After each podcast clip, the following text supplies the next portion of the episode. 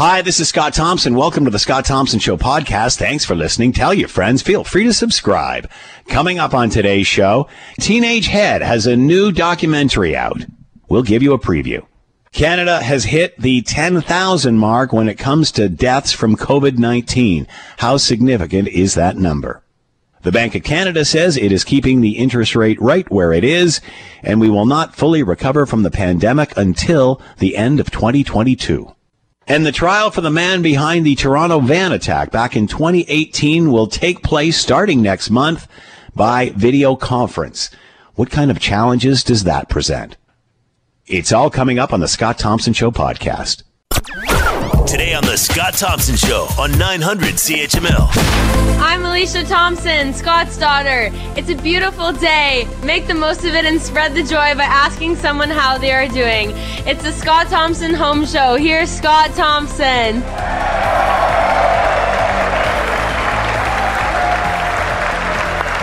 Can you close the doors? Thank you, honey. There you go. A little positivity. Alicia says, this is too positive. No, it's good. That's what we needed. Way to go, girlie. I love it. Beautiful day outside. Some fall colors still up there. All of a sudden, I'm sounding like my parents. Good afternoon. It is 12:11. It's 900 CHML. I'm Scott Thompson. Will Erskine back at the station, keeping the Scott Thompson Home Show on the air as he's done for so many weeks now, I can't even remember. Feel free to jump into the conversation. There's so many ways to do that through social media. You'll find the podcast today. Of the commentary there, talking about political leaders confusing the public by challenging science. Feel free to weigh in on that. Coming up November 3rd, TVO, a great documentary on the story of Teenage Head, Picture My Face. It's I've just been watching the trailer, the commercial for it, and the 3-minute trailer. It is so exciting just to even see that. Very cool the way they've done this. Let's bring in Dave Rave from Teenage Head, and he is with us now. Dave, thanks for the time. I hope you're doing well. Hey, Scott, thank you for having us on. You know, man, it's an honor to be here on your show. Thank you. I'm going to play a real quick clip here from Gordon Lewis. This was on with Scott Radley the other night talking about his impression of seeing this doc for the first time. Go ahead. Okay. I really like some of the footage. I really like the older footage. I like seeing Frank, like, doing this thing.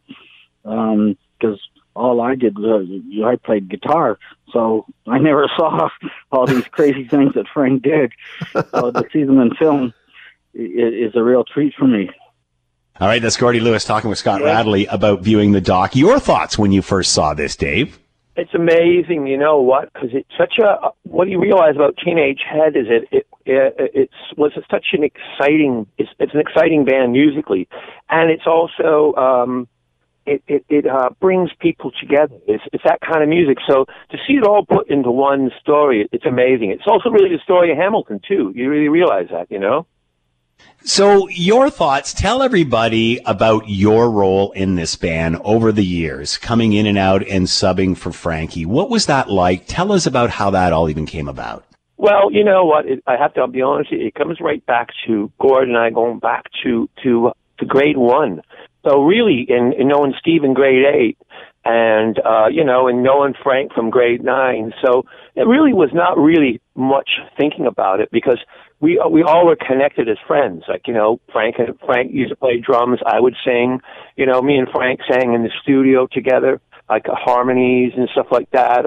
Gord had me as a second guitar player at times. I would join them in the studio, and so it really was just a natural thing. And then it was just almost natural when to ask me to join the band as a second guitar player in the 80s and as a background singer, because I was doing it anyhow already. And, you know, we were tight together, all of us.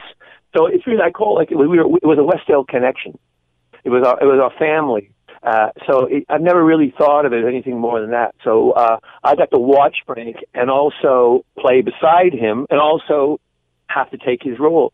So I'm in a unique position. I've done all three scenarios.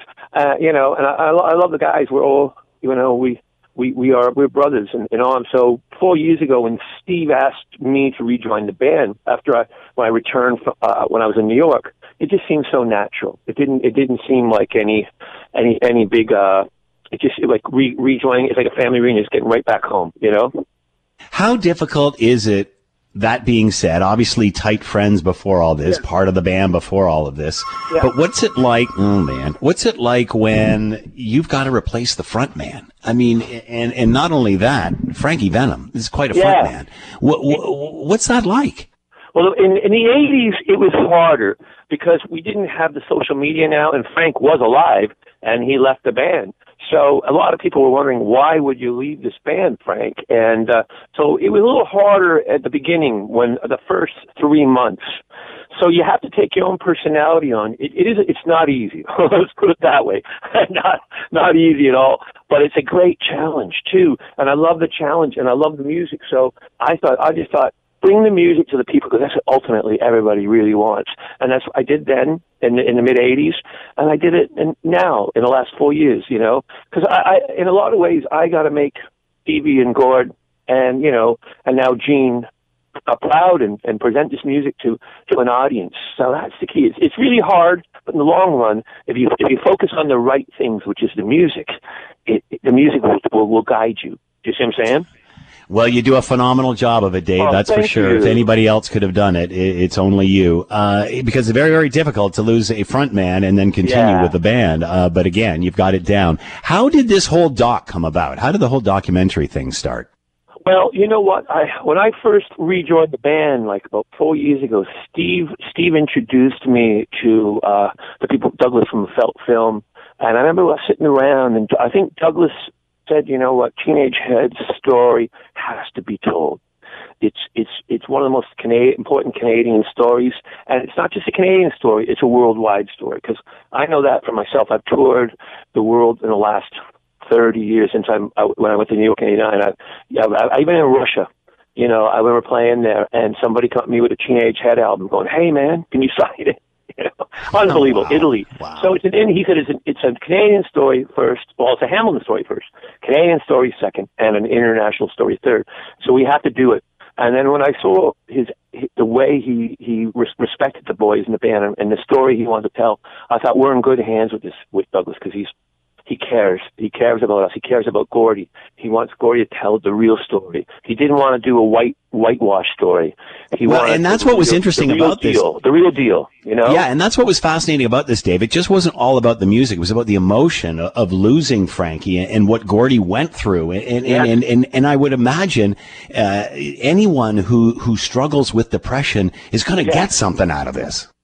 Yeah, yeah. Well, you know what? It's real life. And real life, the thing is that we see the facade. You know, you're on stage, you're playing, and everybody's having a real great time. But underneath that is real life. And Gord's a real living human being. So is Steve. So is myself. We all, you know, I still drive by Frank's house every once in a while, you know, and see, and I go, oh, how you doing, brother? You know what I mean? It actually, my spine is tingling now as I'm talking about this to you, Scott. Like, that's how I feel.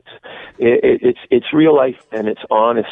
And I think that's why people always like Teenage Head's music, because it's real life and honest. It never pretended to be, you know, anything but what it is. Picture My Face. Someday, let's shake. Let's have a drink of beer. You know, it's just real. What people really do in real life. You know, and stand is real life. So you're going to see a real life documentary, warts and all. The story of Teenage Head, Picture My Face. Dave Rave's been joining us. And, of course, November 3rd on TVO. Set your PVR now. You do not want to miss it. Even the trailer is spine-tingling, as Dave says. Dave, thank you so much for the time. Much appreciated. Our best to all the members of the band, and good luck with this documentary.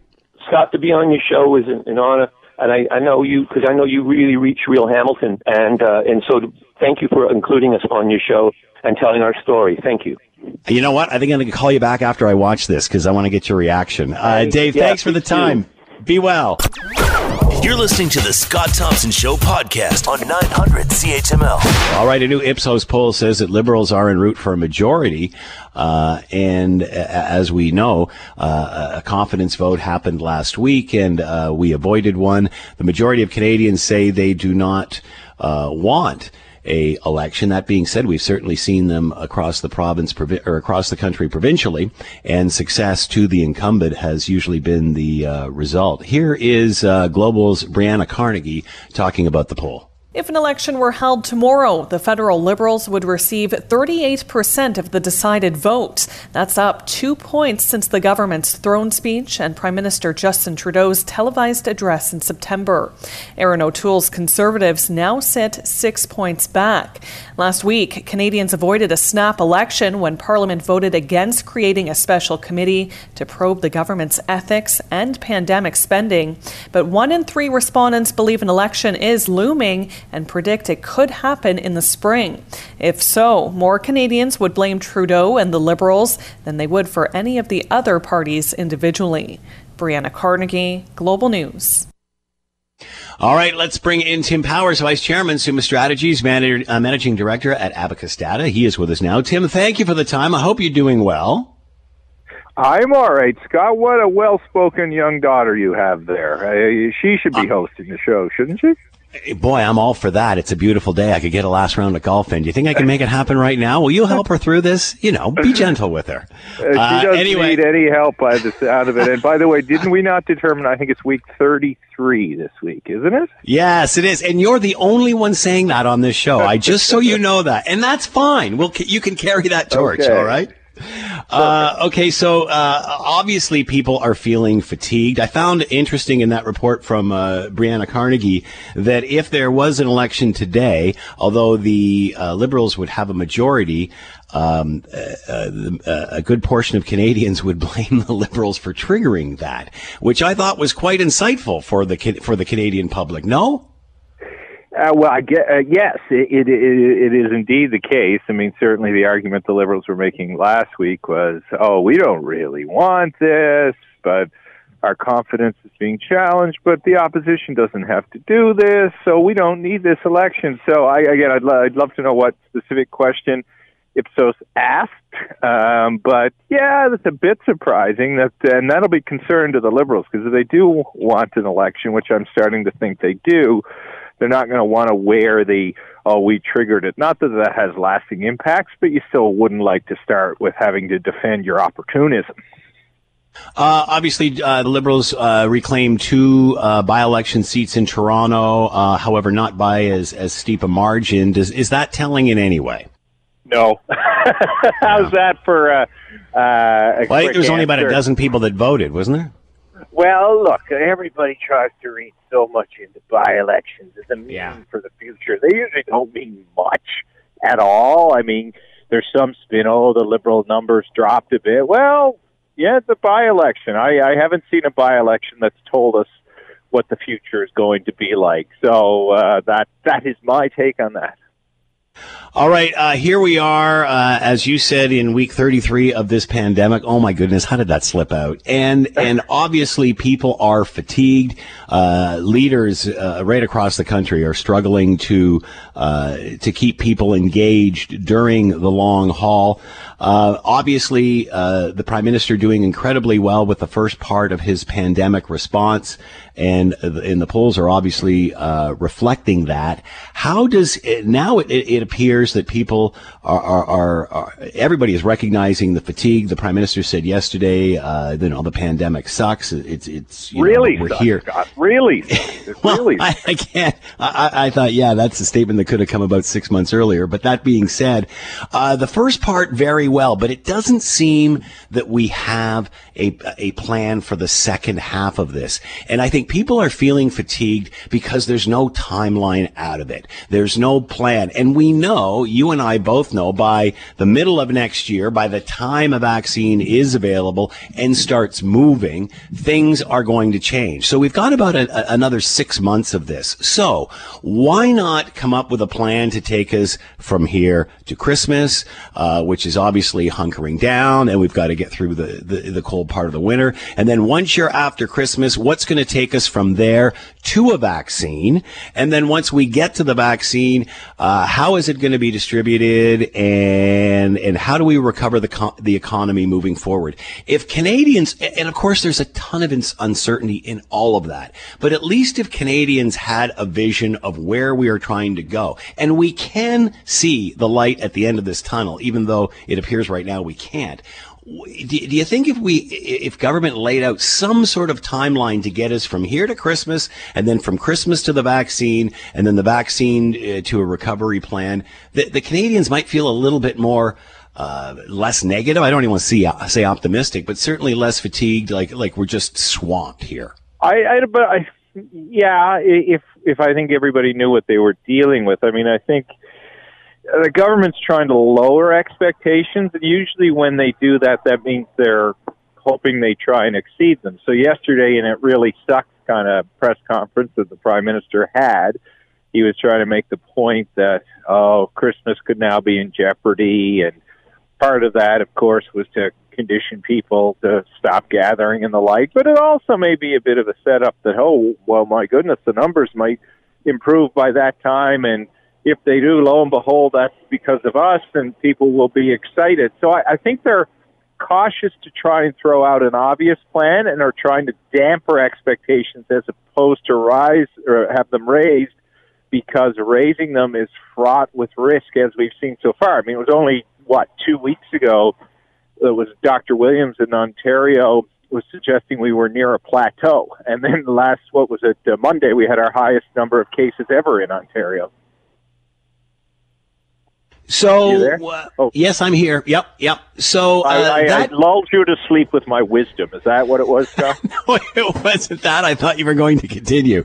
Obviously, as I mentioned before, the plan from the beginning of this until now has it's taken a certain direction.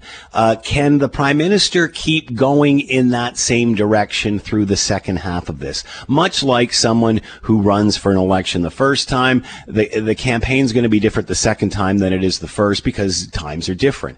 So can he use the same sort of mantra coming down the curve and going into a recovery as he did at the beginning of all of this? Well, if he wants to trigger an election, which again seems to be more of the case, I think his mantra is going to be, look, he'll wait to that obvious ray of there's some more optimism. Maybe he waits and sees if there's a break in all of this and goes that way. But he's also going to want to be the person who says, doesn't take the check away from you. He's written you lots of checks. At some point, somebody's got to cancel these checks. So I think the Prime Minister is going to try and play to have an election while there's still money going out the door. There might be some positive news down the horizon. He doesn't want to necessarily have an election when the election, when the pandemic is fully over and people are talking about costs and the like.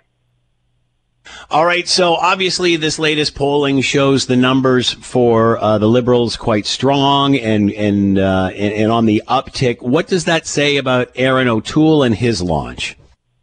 I don't know. I think it's more a reflection of the pandemic. Obviously, he never got the boost that sometimes you get after leadership conventions, but because of the pandemic, there wasn't really a leadership convention. He's held steady, but it's a sign, certainly, if he's going to beat Justin Trudeau, there's still a lot of work to be done. And right now, as you pointed out with the recent examples we've had with the three provincial elections, probably because of the pandemic, incumbent governments at least get a bigger benefit of the doubt than they would in another time. So O'Toole's got some challenges to deal with there. A lot of them aren't by his making, but he's got to find a way to cut through that. You just said Saskatchewan, obviously, New Brunswick, and British Columbia successful in running their own provincial elections. The incumbent, obviously, the victor in those situations. That being said, is it different with Ontario and Quebec being such a large population and having such a great impact on a federal election? Is it different considering where those two provinces are in the pandemic right now? Could be, but there was another poll earlier this week by Leger, and in their poll, I think it was over 50% as it related to both provinces, that they were, they wanted the government to stay in place and they didn't want an election until 2023. If you're the Liberals, you're reading that as they're also comfortable with us and what we're doing. So, yeah, certainly there's more variables than in the other provinces, but I still think right now incumbent governments have an advantage because, one, they're spending money, two, they control the airwaves, and three, it's harder to have a discussion beyond the pandemic, and most people aren't yet in the phase where they're critiquing in great detail what went wrong and what went right. They're just trying to survive. Are politicians becoming fatigued with this situation? We had a situation here in Halton where a couple of the mayors and some MPPs were pushing back on Doug Ford when last week numbers were climbing, and he suggested that Durham and Halton may be going into a modified stage 2. Obviously with some lobbying that changed. That being said, this initial information, from what I understand, was coming from their own medical officers of health who had put in restrictions just prior to all of this. So are we starting to see the political gamesmanship here? And as people become fatigued, they're playing both sides of the fence. Oh, yeah. Look, politicians are no different than anybody else, right? They're tired. They're frustrated. They're trying to continuously motivate people and at the same time respond to constituents. I mean, I'm with the gym owners and the strippers in the Barren at All coalition, I'm calling it now, Scott, that keep some of those places open. Where's the evidence there? More the gyms and the strippers. But yeah, there's frustration everywhere. I mean, today in Ottawa, our hopes are getting brought up a little bit, or we're getting brought up a little bit, because there's some suggestion we might come out of modified stage 2 in a couple of weeks, because generally we've done better than Peel and York and Toronto in keeping our numbers steady. And that's also come about because the city council here said, give us the information, give us the data to prove we need to close restaurants. So that's a combination of lobbying and good public health management practice that are influencing what may happen here in a week or two. All right, last question. Bank of Canada, Governor speaking today and taking questions and such, keeping bank rates obviously where they are for the time being and certainly for the immediate future at this point, saying that recovery probably won't happen till 2022, and they're looking towards 2023 before, possibly being to the point where they can consider 2% inflation and even raising rates. What does that say? What message does that send to government and to citizens? The caution that it's going to be slow. I think we're all hearing it's going to be slow. You laid it out well when you talked about the vaccine. There may be vaccines that work come December, but good luck as an average person who's not a healthcare worker or a vulnerable person getting a vaccine until, maybe May. So they just want they're trying to build expectations around patients, from everything to the economy to how we conduct our day-to-day lives. That's the game plan. Tim Powers has been with us, Vice Chairman, Summa Strategies, Managing Director of Abacus Data. Tim, as always, thank you so much for the time. Be well. Take care, my friend. Bye. You're listening to the Scott Thompson Show podcast on 900 CHML. All right, the Governor of the Bank of Canada spoke earlier on this morning, keeping interest rates stable and giving us a long-term outlook, and can't see really rates going up until past 2022. Here is a clip of what the Bank of Canada Governor had to say. Our main message today is that it will take quite some time for the economy to fully recover from the COVID-19 pandemic. And the Bank of Canada will keep providing monetary policy stimulus to support the recovery right through the recovery. All right, let's bring in Ian Lee, Sprott School of Business, Carleton University. He is with us now. Ian, thanks for the time. Hope you're doing well. Yes, thanks very much, Scott. So any surprises from the Bank of Canada governor today? I mean, with the pandemic the way that it is, that everything's pretty much status quo? I wasn't surprised. I mean, I went through the actual so-called monetary policy report, which sounds very boring and very complex, and it isn't. It's just simply why they don't use ordinary English, I don't know, but it's basically their economic outlook, their economic forecast. But because central bankers don't like to do forecasts, they say we don't do forecasts, so they do outlooks, which is the same thing. And so there's some very nice graphs in there, and because I'm a big graph guy, because it's a picture paints a thousand words, and the graphs are showing what I think we knew intuitively, that large parts of the economy have recovered, but there's parts of the economy that have not recovered. That's why the numbers are so contradictory, and why you have some people saying, oh my God, I'm on the edge of bankruptcy, and then you see you go to the parking lot at Home Depot or Rona or Lowe's, and they're just filled with people. And it's not a contradiction. There are some people doing very well. Some sectors of the economy are doing well. You won't hear that in the media, because you will get the impression that everybody's unemployed and everybody's in very bad shape. The numbers simply don't show that. In fact, I went to the StatsCan unemployment numbers, which, of course, the Bank of Canada looks at and relies on, and we're up to back to 18.5 million Canadians working, actually at work, being paid. Now, the unemployment rate is, there's 1.8 million. So there's 1,800,000 people who are out of work, and they're being supported by whatever you want to call it, CERB, EI, whatever you want to call it, and other programs. So yes, are they hurting? Oh, absolutely. But because the 1.8 million are hurting, and some of them are hurting very badly, does not mean that the 18.5 million who are working are suffering at all. In fact, the savings, you can look at other metrics. People say you can't rely completely on stats. Well, yeah, you can. The savings rate is up very dramatically. People are putting more money in the bank. Well, if they were so broke that they couldn't afford to save money, they wouldn't be saving more. But there's lots of Canadians who are saving a lot more. Although, again, the people that have lost their jobs probably are not those people. So what has done well, what has not? They actually produced some, I thought, some very nice graphs that actually showed that very thing, which is the parts of the economy that are doing well and the parts that are not doing well. And there's really five. It's easier to talk about the parts that aren't doing well. And I can just rhyme them all. It's oil and gas, accommodation, food, bars, restaurants, entertainment, recreation. And that's about it. They really got hit. Oil and gas, natural resources really got hit. Accommodation got hit. Food, as we all know, the bars, the restaurants, the gyms, entertainment, you know, the Stratford Festival, not just rock and roll concerts, but theater, live theater. The Ottawa Little Theater is closed here in Ottawa and across the country.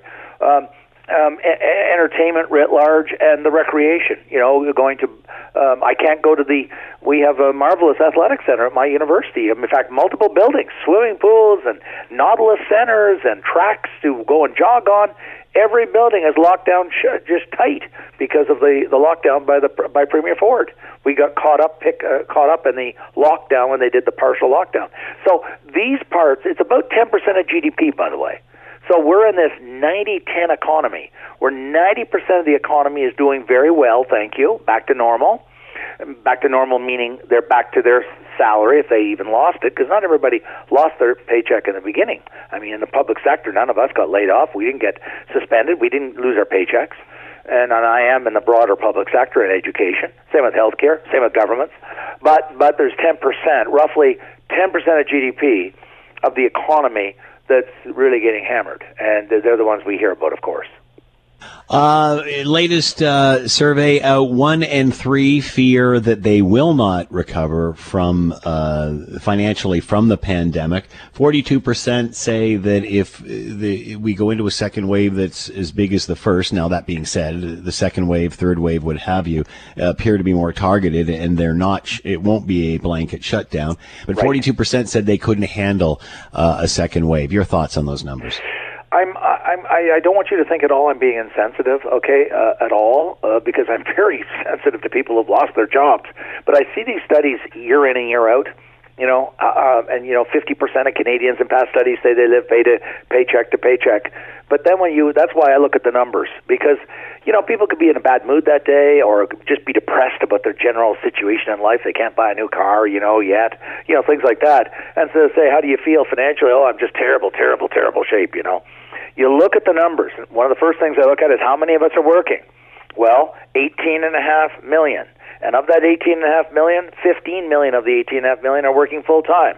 Now, maybe we're not making as much as we would like to make, but we're working, okay? And we are one of the highest, one of the most affluent countries in the world, if you want to do it comparatively. We're on the same level as Germany. So where I'm going with this, Scott, is first off, yes, there are people who are in very, very bad shape. I don't believe it's 1 in 3. When I look at the balance sheet, there's a bunch of different stats. Look at the balance, the so-called household balance sheet, which is all the assets of all the individuals in Canada, not corporations, not governments. And then you take the debt off that. Well, we've got $13 trillion in aggregate in gross assets. Us, people. We the people. And we owe $2 trillion. You hear about that number all the time. People say, oh, my goodness, we're just doomed because we owe $2 trillion. Well, we have $13 trillion in gross assets minus the $2 trillion in debt means we have $11 trillion net worth, which per person is $300,000. Now, young people, when I say this, they say, what are you talking about? I'm not worth $300,000. No, you're not. It's older people that are worth a lot more than $300,000. And, half of that is real estate, but real estate is real. Just because you throw the word it's real estate doesn't mean it isn't valuable. People that sell their house know that, but it's very valuable. So what I'm trying to say is when you look at the stats, it's not a third of people who are in desperate situation. It's lower than the poverty line, if you want to use that metric, is 8.8% of Canadians are below $22,000 a year for a single person, which is what StatsCan has calculated as the poverty line. So, yes, there's people suffering in Canada. There's people that need help in Canada. So I'm not denying that. I'm just saying I don't think it's a third of the population.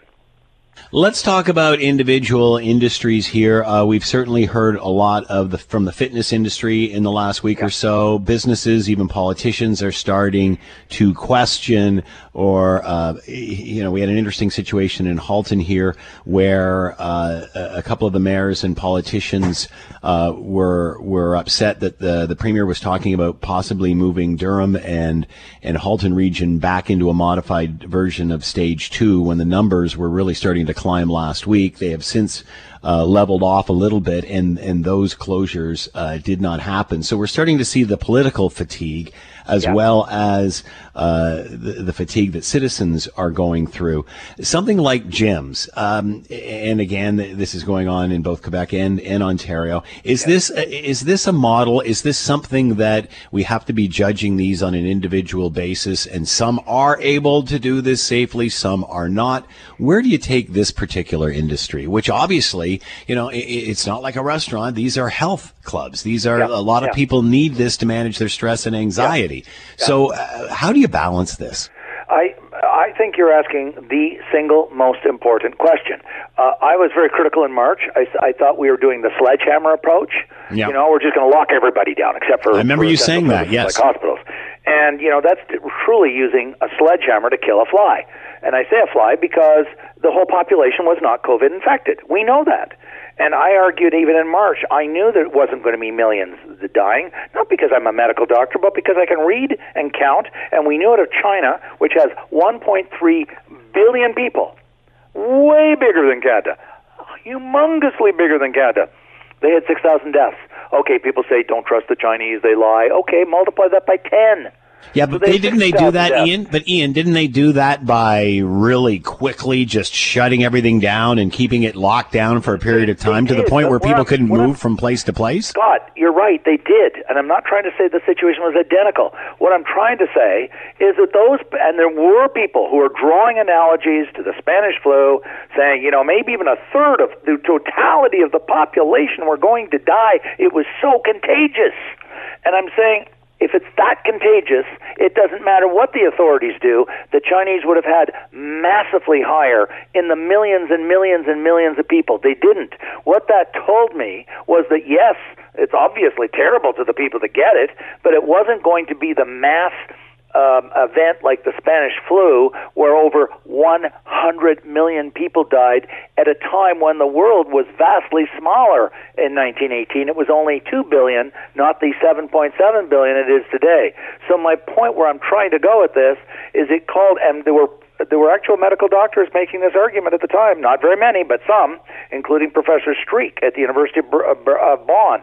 And he said it calls for a surgical targeted solution to find out where the risk is and focusing on that. And there was a story yesterday in the Globe by the top medical journalist in the Globe. He's won all kinds of awards. And he said, point blank, we know what the risk is. It's these large events, super spreader events, weddings, funerals, people in enclosed, poorly ventilated buildings. In other words, it's not shopping. It's not grocery stores. It's not gymnasia. The data is becoming crystal clear in country after country. So instead of going after the super spreaders, which increasingly are very clearly large events in private homes or in an Airbnb, as was reported today in the paper, where a bunch of people get together, these are the super spreader events that are high risk: weddings, funerals, celebrations, parties. It's not the business community, but I think it's easier to go after business, and so politicians feel really pressured to show that they're, quote, doing something.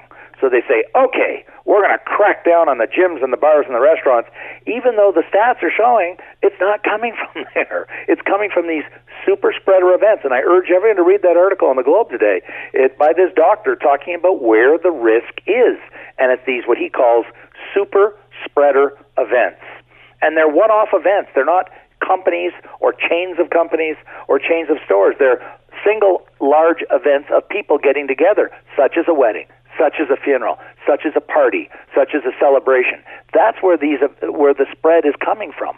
But you're talking individual people in private homes overwhelmingly, and I'm just guessing that the politicians are a little bit leery about going into private homes and breaking things up like that. Yeah, knocking on people's doors when there's parties and such. Yeah. Exactly. What is the world doing here then, Ian? Because we're all experiencing the second wave. We're all seeing more and more examples of lockdowns being reinstituted. So why has the world not learned what you're speaking of? I think that we become, and I talk about this every day with my students, I talk about it with my family and friends of family, I think we become so frightened by it, even though when you look at the hard data, which I do, and I don't mean, no disrespect, but I don't mean hard data from journalists. I look at the data for the Center for Disease Control, which is the agency in the U.S., run by thousands and thousands of scientists. They publish the numbers.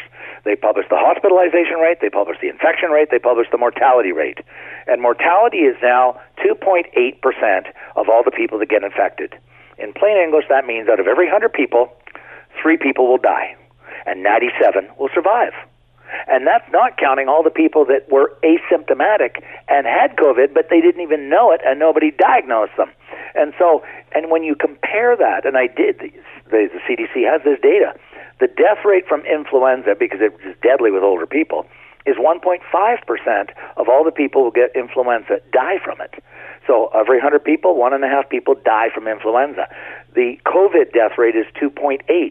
So I'm not trying to say it's not deadly. For the people who get it, who are elderly, and the stats show that it's overwhelmingly older people, CDC has it broken down by age cohort. And below 50, your chances of dying from COVID is almost zero. It's incredible. But you get into your 60s and your 70s and your 80s, and it is truly deadly. It is really deadly. So we have to recognize that and say, look, we've got to focus like crazy on the riskiest people, which are the older people, you know, my generation and up. I'm in that category, by the way. And they're the ones who are at risk. They're the ones. We got to really focus, of course, on the long-term homes, but it's not just the long-term homes. It's really everybody over that age. And the stats from Center for Disease Control are showing this, and they're mirroring, duplicating, if you will, the European statistics, the same thing. This is overwhelmingly affecting older people disproportionately, massively disproportionately. So I'm not trivializing it. I'm trying to say that this does not affect everyone equally. And so we've got to, you know, keep that in mind when we develop these policies. So, you know, social distancing, absolutely essential. Masks, absolutely essential. But, you know, beyond that, I think that the government should be more careful in shutting down, especially those firms such as gyms where they're taking all kinds of precautions to start with. And you're separating them out, unlike a restaurant or a bar. Well, a bar is more difficult because you're literally there shoulder to shoulder. But in a gymnasium, you're not shoulder to shoulder. You're working. You can set the machines 2 meters apart. It's quite easy. I'm saying that as somebody who goes to the Carleton gym.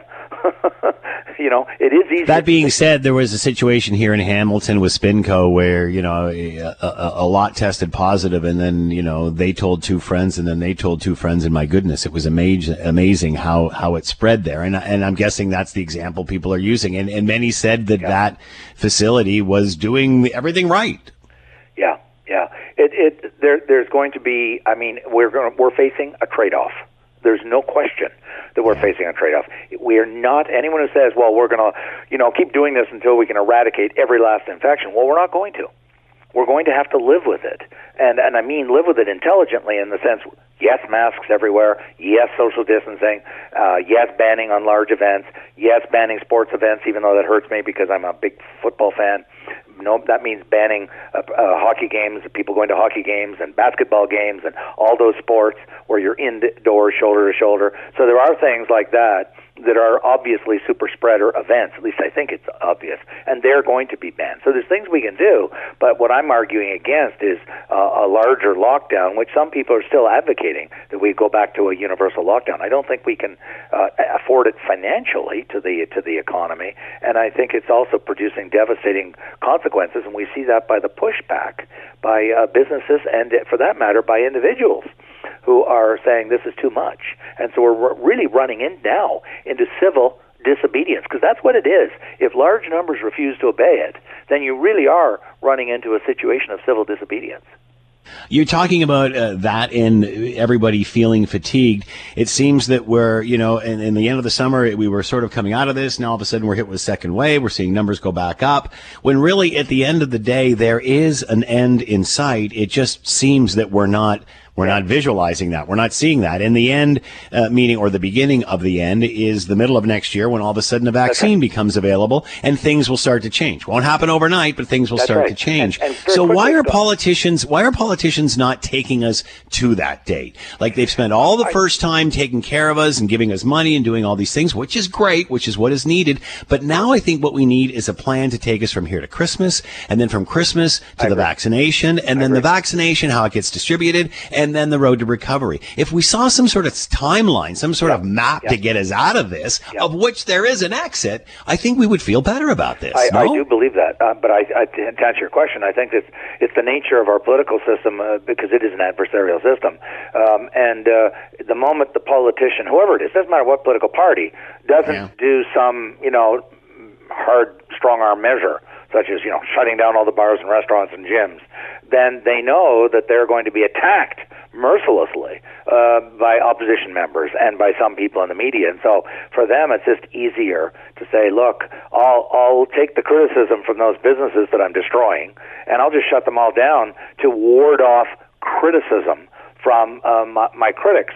And it's unfortunate, but the rewards to the politician are to err on the side of caution like that. But, to your larger point, the other thing is the mortality rate is going down as the doctors get better and better. I've seen doctors interviewed in some of the major hospitals, frontline doctors, and they say, listen, we even the last 3, 4, 5 months learned more than the last 25 years how to deal with infectious diseases, and they say they're getting better and better and better at treating people that get it. So that's, and the fact that I think older people have really internalized this information and are staying in more and more because they know they're very much higher risk than a young person.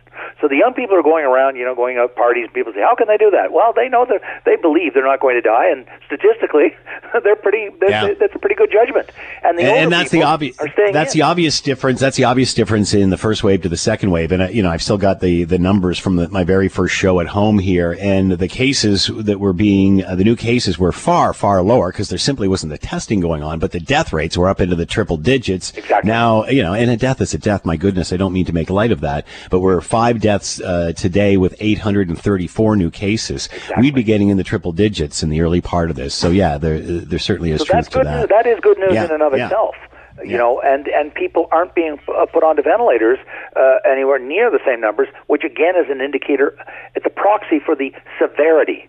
Because some people have written me and said, oh, well, yeah, well, okay, we're not dying, but we're just being extremely sick. Well, they're reducing the incidence of being extremely sick. It's not just that they're saving people from dying, that they've brought down the horror, the lethality, if you will, of the illness, and they are able now, through a whole bunch of things they're doing, by and large, they're able to treat it much more effectively than they did even 3 or 6 months ago. So, again, I'm not trying to trivialize it. I'm just saying that the risk is going down, not up.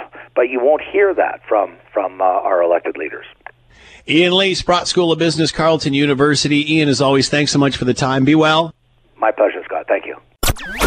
You're listening to the Scott Thompson Show podcast on 900 CHML. All right, you remember back in 2018, it was a horrific morning when Alex Manessian took a van and drove up on a Toronto sidewalk, and well, the rest is history, as they say, and started to commit murder with that van. Trial set to begin the early part of next month. To talk more about all of this, let's bring in Jordan Donich, criminal lawyer, Donich Law, and is with us now. Jordan, thank you for the time. Hope you're doing well. Thanks for having me.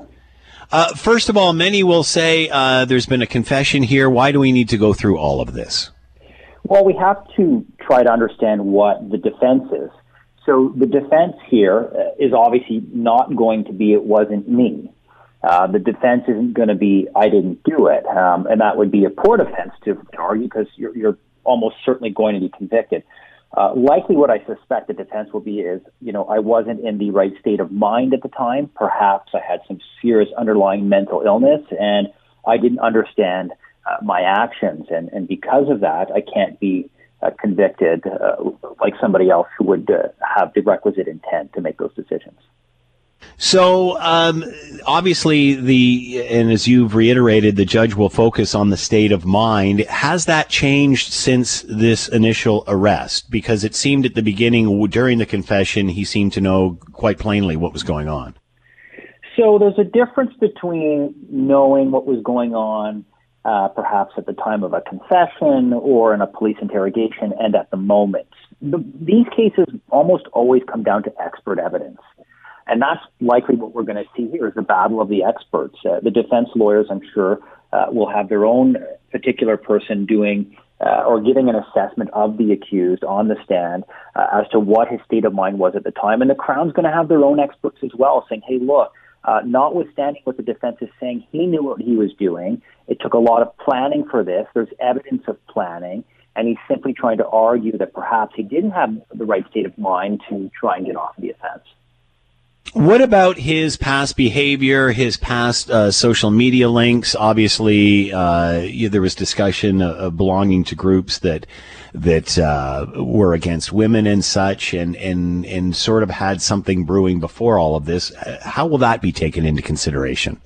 So it's important, because I think it's going to show a lot of context. So if you go back in the history books and the law textbooks, right, the people that win on cases of essentially, you know, it's called being an automaton, basically, or a zombie. They win on them mostly, traditionally, in sleepwalking context, right? So you have some episode in the middle of the night, you wake up, you're sleeping, and you stab someone. And those are the textbook cases in this particular area of law. What we have is a little bit different here, right? This isn't something spontaneous. It's not isolated. It involves some planning before, and certainly some interest in certain things connected to the event. And the Crown's going to argue that. They're going to say, look, okay, even if we don't find you credible that at this time you didn't have intention or you didn't know what you're doing, because you've been researching this and you've been planning this and you've been looking into these topics for a long period of time. And it's unlikely that entire span of time you couldn't be responsible for your actions. So with that sort of social media background there, history of his movements and such, and what he's been doing, specifically around incels and the whole male dominance thing, can he still frequent those sites and be not criminally responsible? Sure, it's theoretically possible. But then you're going to be arguing, the defense lawyer is going to be arguing, look, he knew what he was doing here. He's visiting these sites. He's interested in this. That may on its face not be a crime. It's certainly, I don't think, a crime he's charged with.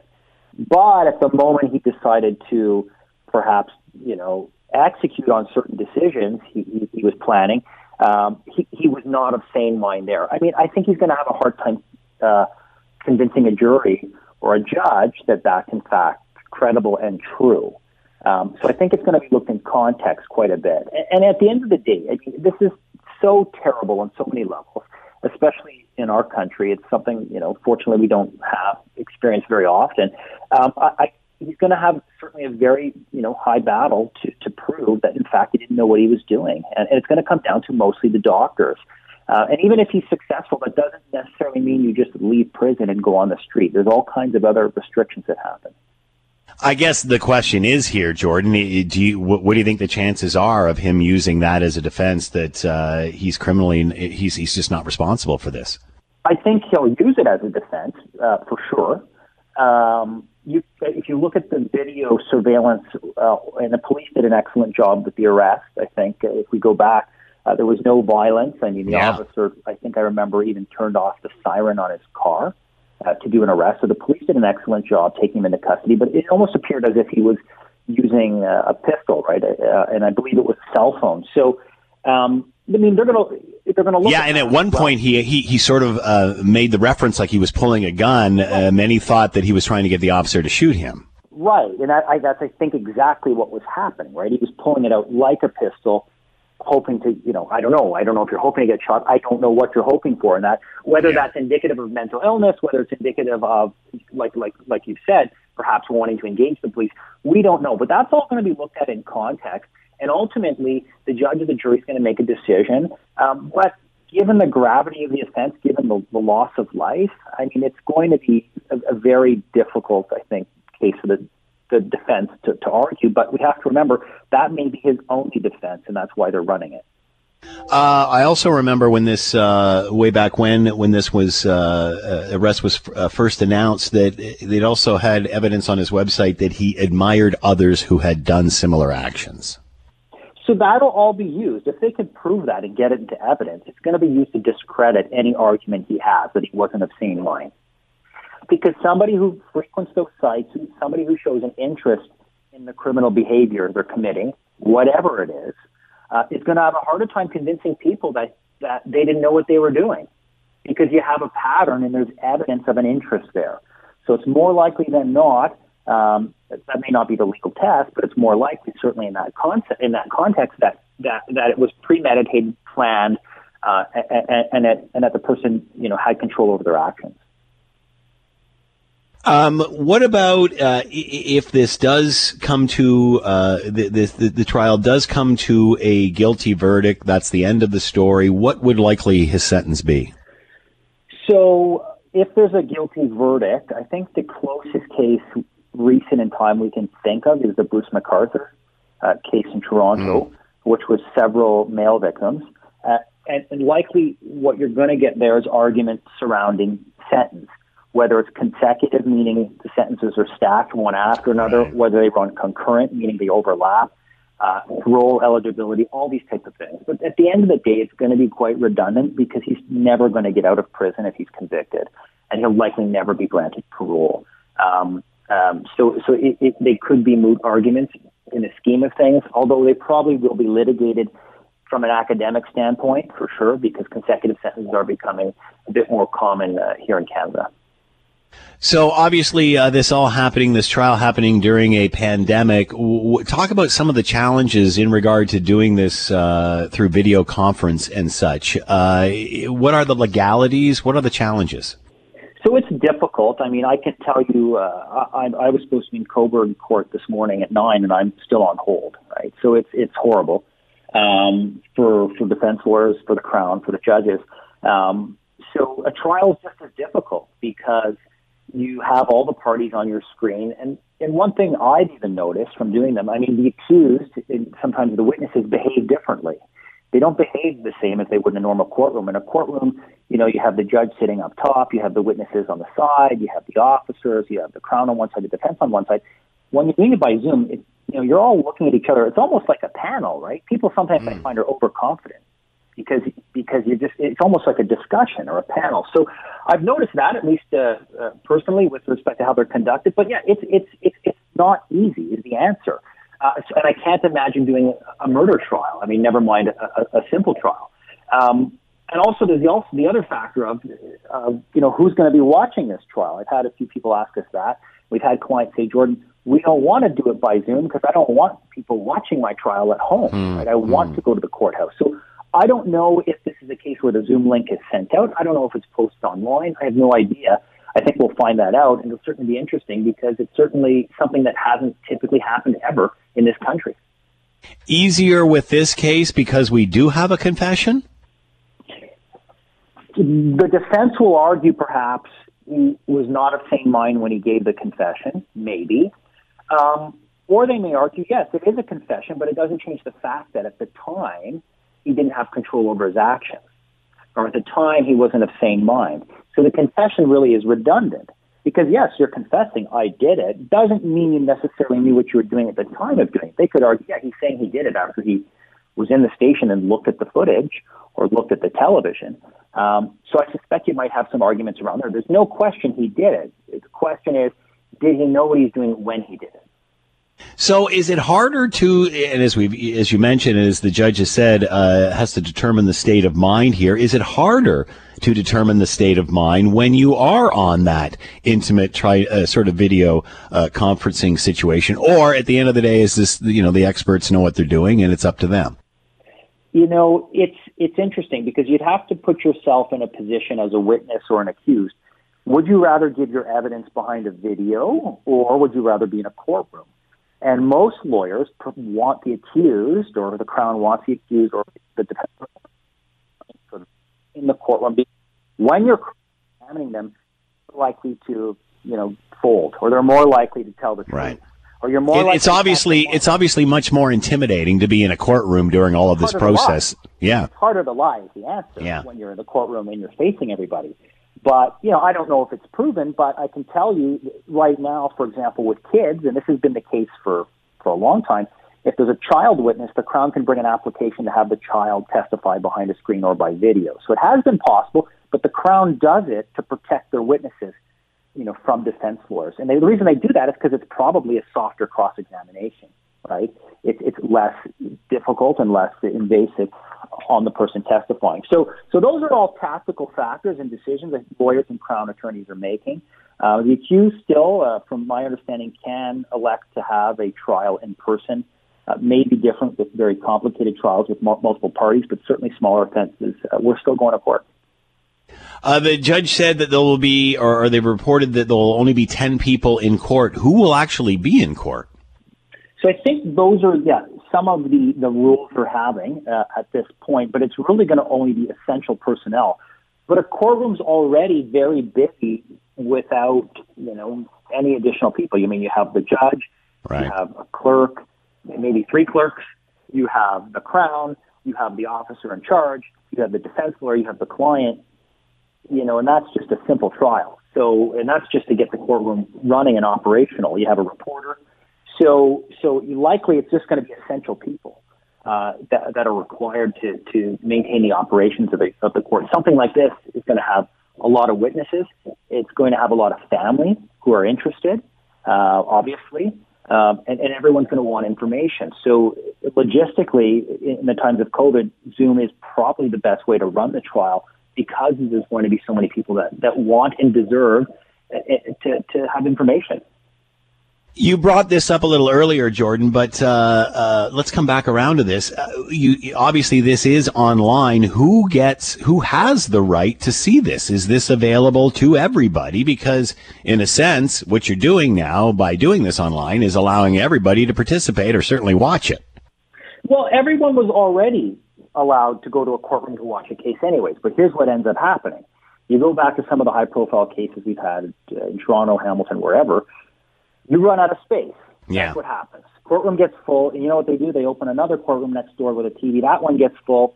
Eventually, there's no more space. People sit in the hall, and those are the only people that can watch it because you run out of physical space. The problem here is, you get potentially anyone anywhere in the world tuning in, for, you know, I guess, information, for learning, for whatever. And then, of course, is it going to be recorded? Is it going to be put on YouTube? Like, where does that stop? Yeah. Right? So those are all concerns, at least I see, potential concerns. And then imagine, you know, forget this case, but imagine somebody who legitimately is innocent, didn't do anything wrong, perhaps nothing nearly as complex. They go to a trial, it's on Zoom, it gets recorded, like it gets posted online. How does he ever get a job? Right? I mean, you never get a second chance in that scenario. Yeah. The fact that you could contain things within a courtroom setting while still being public, where someone is presumed innocent, I think has helped a lot of people in the criminal justice system. Jordan Donich has been with us, criminal lawyer, Donich Law. The trial for the man behind the Toronto van attack back in 2018 will take place starting next month via video conference. Jordan, thanks for the time and insight. Much appreciated. Be well. Take care, sir. Thank you. The Scott Thompson Show, weekdays from noon to 3 on 900 CHML. This is the Scott Thompson Podcast, available on Apple Podcast and Google Podcast, or wherever you get yours. And don't forget to subscribe, rate, and review so you don't miss a thing. I'm Scott Thompson, and thanks for listening.